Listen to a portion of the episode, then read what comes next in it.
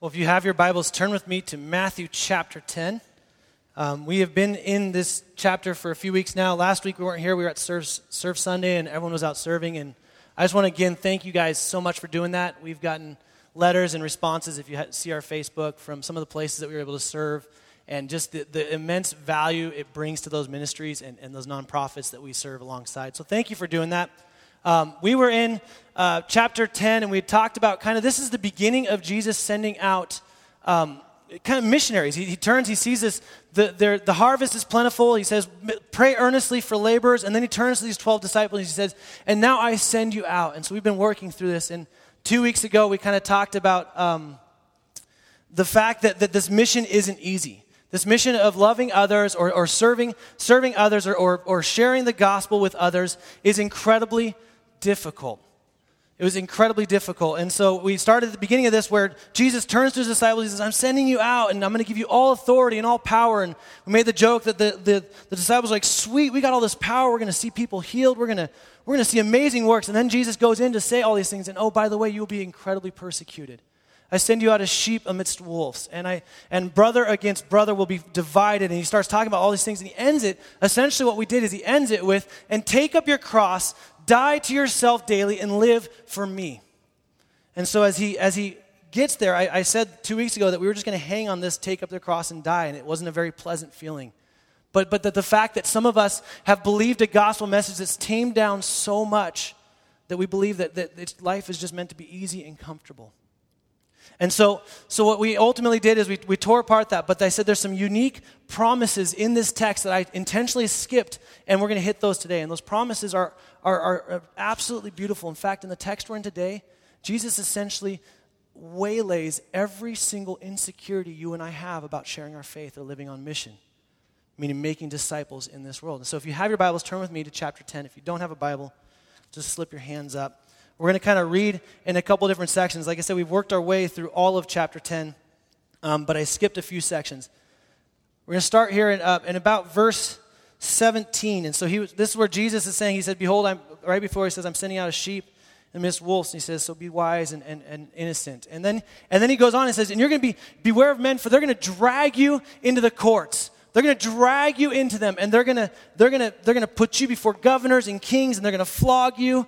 And then they're going to basically say, you're going to, you're going to have to bear witness for my sake in this spot. And so there's this, the first insecurity question that can come from us is, what, what, what will I say? What if, what if I don't know what to say, Jesus? Like, how, if I tell my coworker, I tell my friend, and my assumption is none of you have been drugged into court and then flogged and beaten for your faith. But my assumption is that there have been opportunities with coworkers or schoolmates or, or spouses or family members where you've had the opportunity to share who Christ is to you. You've had the opportunity to not just share it in act, but actually say the words of the gospel message. And you're like, but if they ask me a question, I don't know. What if they get to dinosaurs? Like, I'm just so confused. I don't know. And what Jesus does, he says this first unique promise, which just destroys the insecurity of, I don't know what to say. He says in verse 19, he says, When they deliver you over, do not be anxious how you are to speak or what you are to say. For what you are to say will be given to you in that hour. For it is not you who speak, but the Spirit of your Father speaking through you. And so, what Jesus says is, is look, this is really unique because remember, most of his disciples he's talking to are fishermen, they're uneducated. And they're going to go and they're going to be put before these incredibly educated religious leaders or governors, and they have to then give an account of who Jesus Christ is. And he says, You don't, hey, you don't need to be worried about what you're going to say. He says, Because the Spirit of God, the same Spirit that you and I today, because of the cross and what Jesus Christ has done, if we surrender our life to Him, that Spirit, He takes dwelling in our hearts and He changes who we are and helps us live in step by what God is calling us to be. And He says, He will give you what to say. What I love is He says, in that hour. It's not like He gives you any kind of prep time. You know, like you ever go, man, I've got a hard conversation. Come on, Spirit, tell me what I'm going to say. And you kind of play the hypotheticals. He just basically says, no, in that moment, in that moment, the Spirit of God will be speaking through you. Jesus' disciples could have perfect trust in God in the moment, knowing that He would speak through them what was necessary needed to be said. Now, this isn't a, a ploy, and I, I think that this is worth saying. This isn't a justification for poor preparation in teaching and poor preparation in sharing the gospel. You know, one of the ways, actually, the way that the Holy Spirit speaks to us is by us being in line with His Word. With the Scriptures. So when I speak, the Scripture comes out of me because the Spirit is changing who I am through the very words of the Bible. So to just say, well, I don't need to know anything, therefore I can just move on. Well, you know, I guess in essence, yeah, Jesus can, can use a, a donkey. He's done it before, right? But, but ultimately, like, we have an opportunity to be, be well versed in knowing who God is and what he calls of us and how to speak. And so it's not a justification for not doing it. It's basically saying that it doesn't matter if someone asks you a question that you can't answer. The Spirit of God will point to Christ.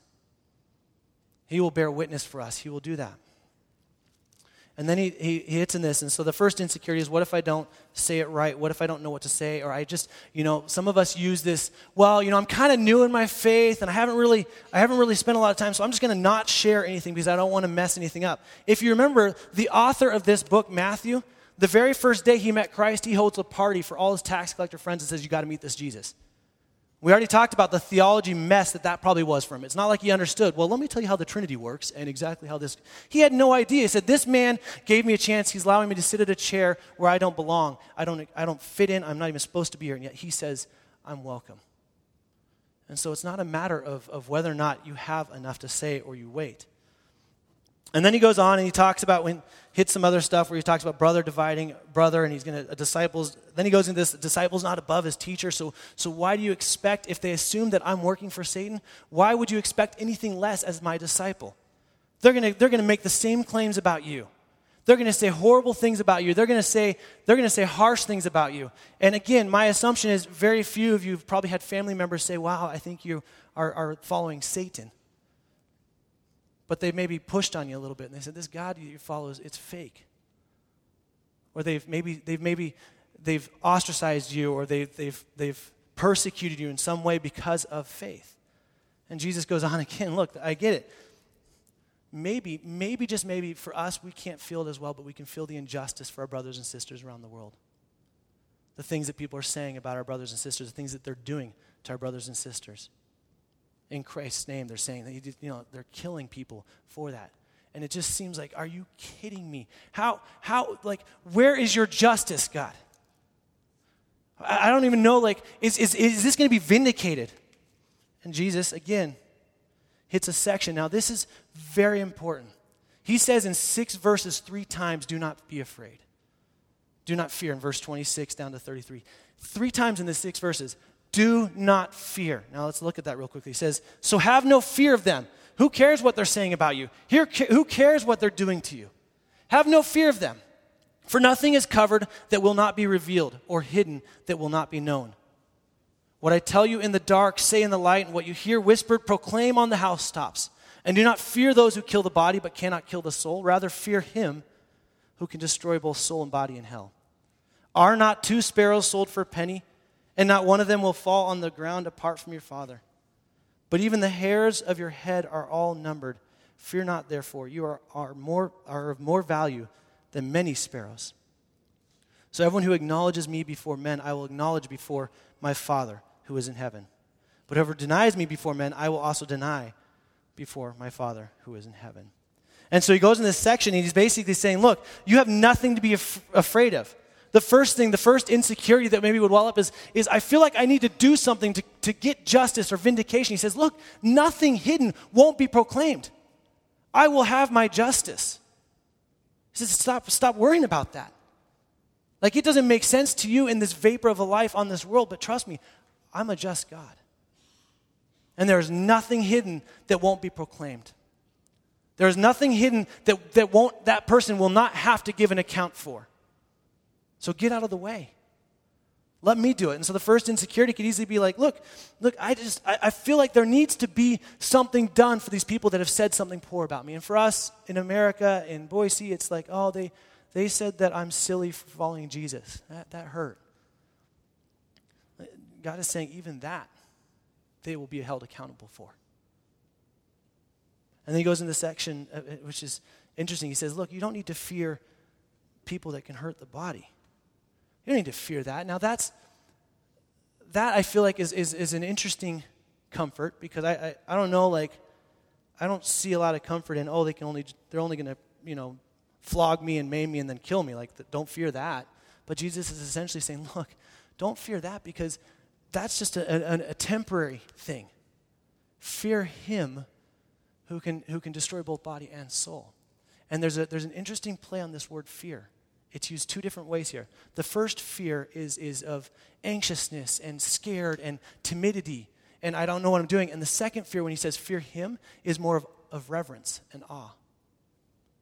And he's saying you don't need to be afraid or cowardly or any of these things of what people may do to your body because you are in, in, a, in a spot of reverence, of awe of a God who is on high, who is in control of everything. And he doesn't just control what happens to your body, but he can control what happens to your soul. And so he's saying, You have nothing to fear. So if you have the fear, what if they hurt me or even kill me? He's saying that doesn't matter. That does not matter. It's, it's, it's hard, but we already kind of aligned that two weeks ago. Like, this is meant to be difficult. Following Jesus is not fluffy bunnies and happy little stories all the time. It's very, very difficult. But just to go on a little bit further, to give these disciples who at first were like, Yeah, I'm going to have all power, let's go do this. And then he, they kind of well him back like I'm a sheep with wolves and I'm going to be persecuted. And wait, what's going on? God, in his amazing grace, and Jesus, in just his incredible ability to, to bring confidence, he says the most amazing thing. He goes into this thing about sparrows. Now, sparrows were, were, were useless birds back in the day. You could get a sparrow for about a sixteenth of a day's wage, one denarius. It's, less than a fraction of a penny. They were like, I mean, they were, they were pointless animals. They were used for, uh, they, were, they weren't great meat. They weren't great, like, for anything else. They weren't even really viewed as a great sacrifice, but people would do that to atone for sins. And so sparrows were kind of, kind of useless and, and, and around, and they've actually survived for many, many years. So apparently they know something we don't. But, um, sparrows today, like they eat other birds' eggs. Like they're just, they're not great birds. But yet, God, if Jesus says, but you know what? Not one of those fairly useless birds falls from the sky without your, without your Father in heaven knowing. Just, just sit in that for one moment. Not one of those birds that are not even worth a sixteenth of a day's wage back in this day most of us, we don't even have any reason to interact with sparrows today. he says, Not a single one of them falls from the sky without your Father knowing. Now that brings immense confidence to me. And just in case it didn't, Jesus goes on. He says, Look, the very hairs on your head are numbered. The very hairs on your head are numbered. He says, in fact, scientists say on average, just so you guys know, every person has about 100,000 hairs on their head. And every day we lose 50 strands on average. I swear in my house with all the women, it's probably a thousand strands of hair. I don't know what's going on, but like drains, it's just like, ugh, like, yeah, out of control. It's gross, just so you know. But what's unique about that is that even though we're losing strands, God knows every single strand we lose something as insignificant as a hair and you know you get to a five head like i am and it starts receding and less and less are there.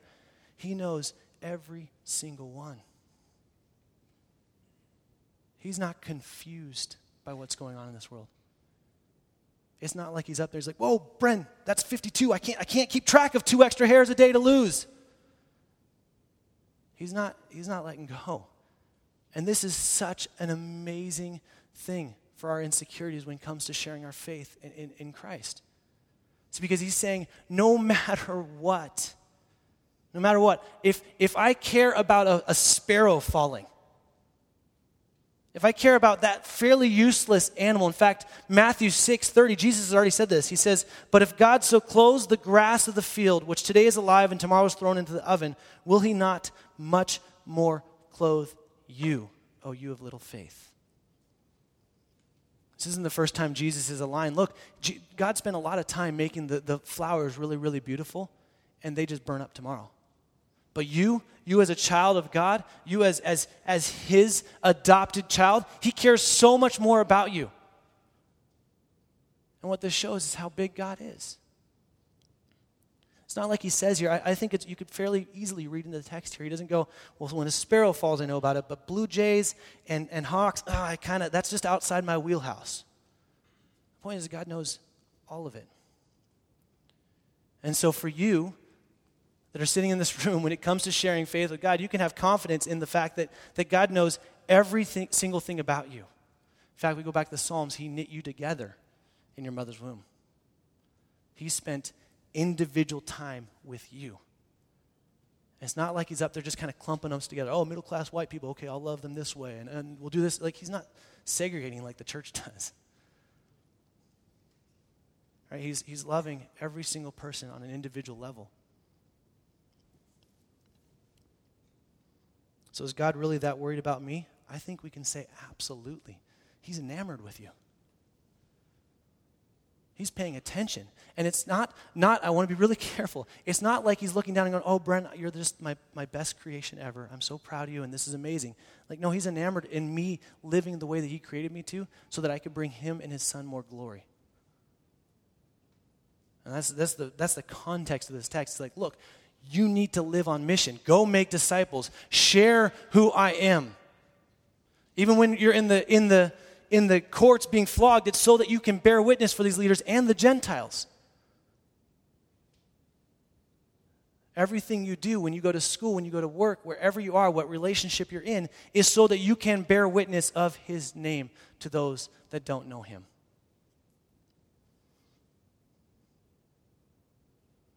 he goes into this interesting section where he hits down in, in at the end of it where he talks about receiving me and receiving you or not receiving, sorry, um, acknowledging. It says, Those who acknowledge me before men, that word acknowledge can translate confess. And I think this is really interesting because we know that, that in Romans we find to even become a child of God, it's a confession of our heart. It's an aligning of who we are. It's a surrender of who we are and all that, that we've done and will do, and saying, I confess you as Lord and Savior. And so what he's saying is, those of you that confess before men, I'll confess before the Father. And this is, this is a unique thing because some of us have had opportunities, and I, I shared this a couple weeks ago, where we've had regrets in our lives where we did not share the gospel, and we knew that the Holy Spirit was pushing on us, saying, You got to say something like, do something here, you should pull over and help that person with a tire, and you just kind of ignore it. And so we carry these regrets around.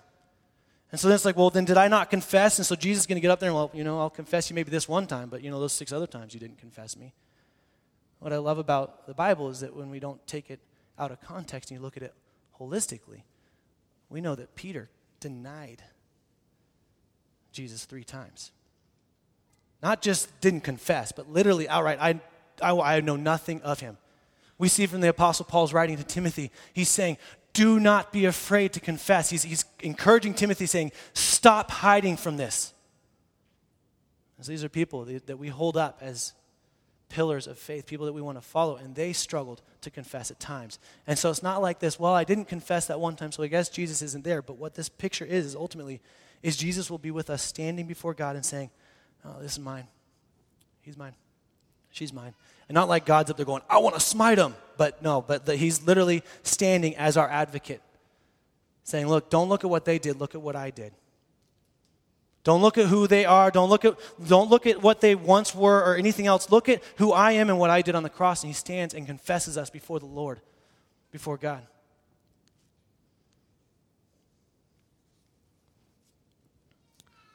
So sometimes the, the question, the insecurity that can come with this is if I really confess that Jesus is Lord, who will be with me? I'm going to lose all my friends. I'm going to lose this relationship.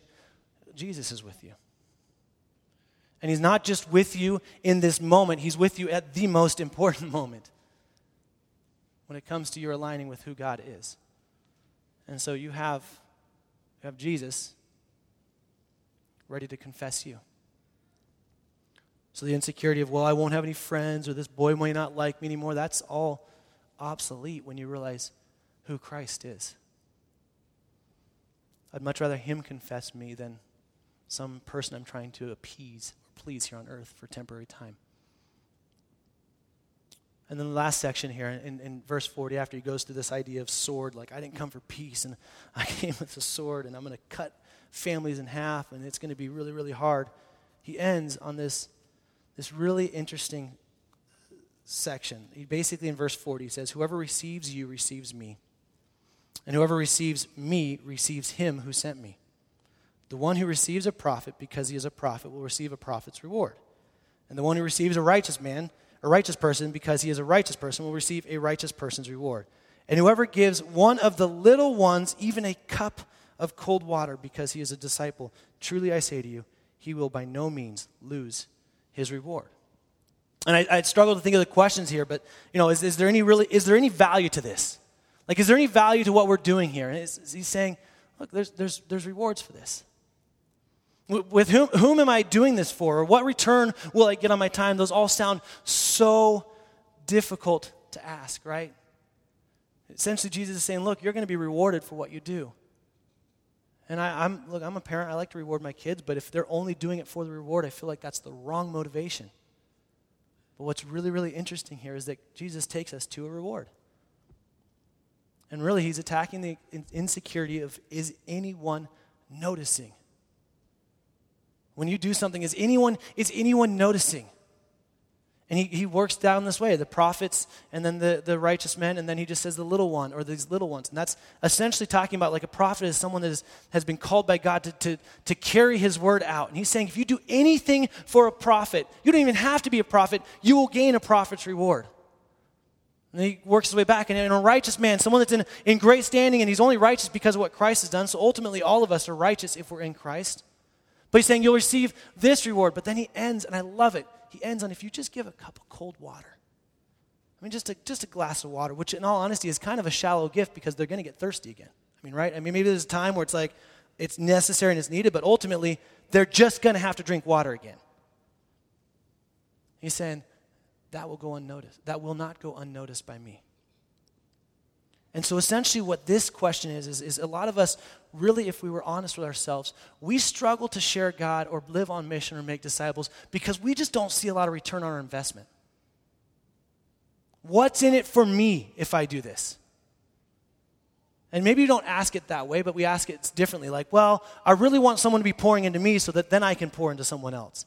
And we spend so much time looking behind us asking for someone else that we forget there's all these people right here needing our help. And so he's saying, look, I, look, whatever you do, however you serve, however you share, whatever you do, it will not go unnoticed by your Father who is in heaven. By the way, this is the same Father that knows every single strand of hair on your head. This is the same Father that, despite yours and my gross sin, broken life, sent His Son, Jesus Christ, to die in our place so that we can be in right standing with Him. He's saying it won't go unnoticed. So when you serve or when you do this, you don't do it and go, man, I hope I, I hope I see something. And basically, what he's doing here is he's, essentially saying, look, it's, it's one thing, it's pretty easy for us as, a, as Christians to kind of serve celebrity Christians, serve people in a way, or, or to show people that, like, hey, if I do that, I'll, go, I'll be noticed. And he's saying, look, essentially here, and we'll get later into this, but he says, whatever you do the least of these, you've done unto me. And so he's saying this whole like doing it for man, this insecurity that we have where we want to get some kind of something out of it and be like, oh, yes, I feel better about myself because I did this. He's saying, look, that doesn't really matter because there's a reward for you. Now, I don't know what that looks like. I don't know if Jesus is up there with us. He's like, well, here's your brand new car. I, I have no idea what he's going to, like, what rewards do I even care about that's any of these things that we have around us when I'm in the presence of the God who created me? But this isn't the only time Jesus talks about this. And I don't think he's up there going, well, looks like Bren's using, losing the watch for that decision today. Let's get rid of this one. I'm going to go give this to this guy over here because he's doing a better job. I, I have no idea. But what it does for us, the insecurity it attacks is look, your father notices. And what's the most amazing thing about our father noticing this is that not only does he notice what we do for his kingdom's sake, but he doesn't look at what we didn't do because he just sees Christ in us. I mean, I, I feel like he kind of got the short end of that stick. I feel like I got a lot better end of that deal. Wait, let me get this right, God. You're not gonna you're not gonna hold over me the fact that I may deny you three times before you're crucified, but you're gonna then use me more so, and then I'm gonna get rewarded for doing things for you. All for the sake of revealing and showing more of his kingdom to this lost and broken world today. And so when we get on mission, yeah, it's hard. Yeah, dying to yourself daily and stop finding your value in things of this world is really difficult. But seeped into the middle of that entire section of, diff- I would encourage you guys go back and read this entire chapter 10 all over again. Don't read it broken up and just see like every time I feel like I was, a, if I was a disciple sitting there, every time I'd start going, wait, wait, what's going to happen? Then he kind of pulls him back in, but I'll do this for you. Wait, wait, what's going to happen? No, no, but, but, but don't fear. And he keeps going, and, and he gives us reasons not to fear. It's not like he's just saying, stop fearing. He's saying, no, no, no. You need to fear, but you need to have an awe, uh, an awe reverence fear to the God who made you, because ultimately, look, he's in control. So when you share your faith or you, you, you try and show the gospel through action or word or in any way, when you do that, what you're doing is you're basically saying, I'm going to die to myself. I'm going to live on the mission that God has called me to. So some of you are like, well, I just don't know what, I, don't, I want to go into the full mission field and I don't really know what God's calling me to. Well, guess what? He called all of us to the same thing. We just do it differently, vocationally differently. And some of you are like, I really just want to leave the country to serve God. We'll start serving Him today here. Some of you say, well, I just really wish my friend would know Christ. Well, have you ever talked to that friend about Christ? You ever opened your mouth? Look, it's God can open the hearts of anyone, but it's not a really intuitive message. It's not like when I serve someone on a Sunday, they go, wow, that's really neat. Jesus is the Son of God, and He's a part of the Trinity. And they just like, it opens up all instantly. Like, I'm still learning that stuff. We've got to open our mouths, we've got to be willing to do so. And He's essentially just given us no reason to be insecure about this. He's squelched all that and said, look, there's it's going to be hard, but I'm here through all of it.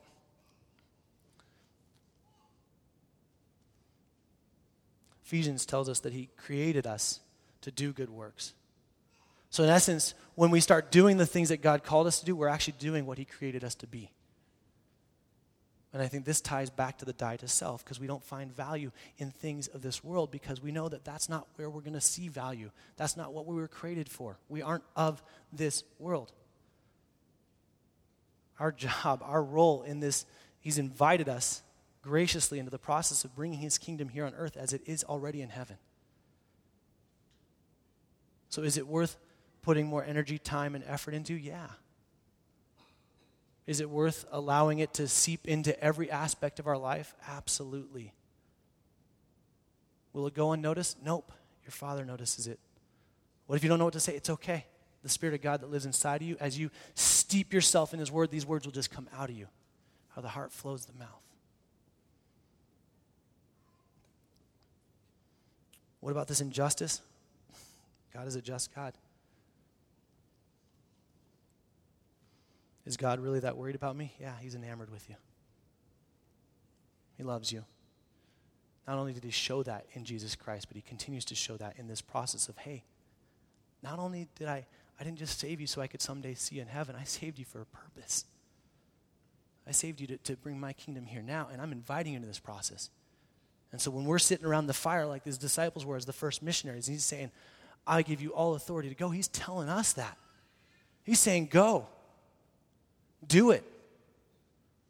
You don't just have to like pack up and leave to the other country, although I will say some of you should. Maybe that's a call that God's given you. But he's saying, why not, why not just go today, tomorrow? Here's an idea. Show it to the people that you that wait on you at restaurants. Show it to the people that walk in these doors here. Show it to the people that you work with. Maybe you could show it to your spouse or your children or your family members. But either way, we can do it without fear. We can do it without insecurity because we are secure and founded in a God that knows every single hair I lose every single day. And He doesn't ever go, Oh, I'm out of control. I can't keep up. Let's pray. The band's going to come up. We'll sing some more. Heavenly Father, thank you for calling us on mission. Thank you for calling us to uh, be a part of your kingdom here. Yeah, that is not a small task.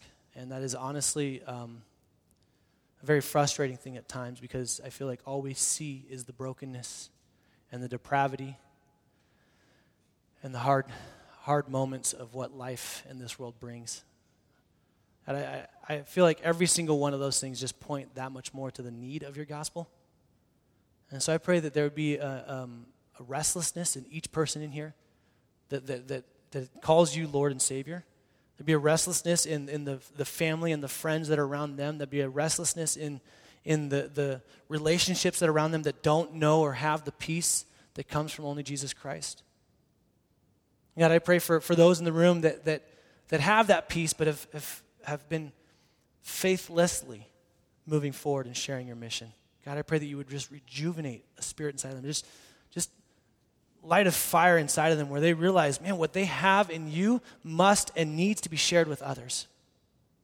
And God, may we not be lopsided and just say, oh, I just try and show it in action, but never open our mouths. Or just open our mouths and never show it in action. God, would you, would you create us, would your spirit, would he work in us in a way that we could not only talk about who you are, not only share about who you are and what you mean to us, but we could show it too. And Father, for those that are here today that are just, I don't even know about Jesus, and I'm not even sure I want to be a part of this, God, maybe for them you could just uh, help them understand today that you know their hair, you know, their hair on their head. You know their thoughts. You know every single thing about them, and you know why you created them. And so, God, I pray that for those people in the room, for those that, that have not surrendered to you, I pray for an authentic dropping, a, a releasing of, of control and pride. I pray your spirit would just swarm them and you would take what you say in Ezekiel, you pull a heart of flesh, of a cold, dead heart of stone and instill a heart of flesh. And I pray as we do this together, God, that we would be a people that truly live out your kingdom.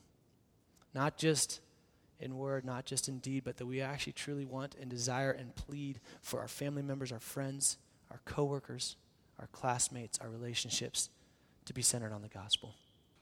We pray all this in Jesus' name. Amen.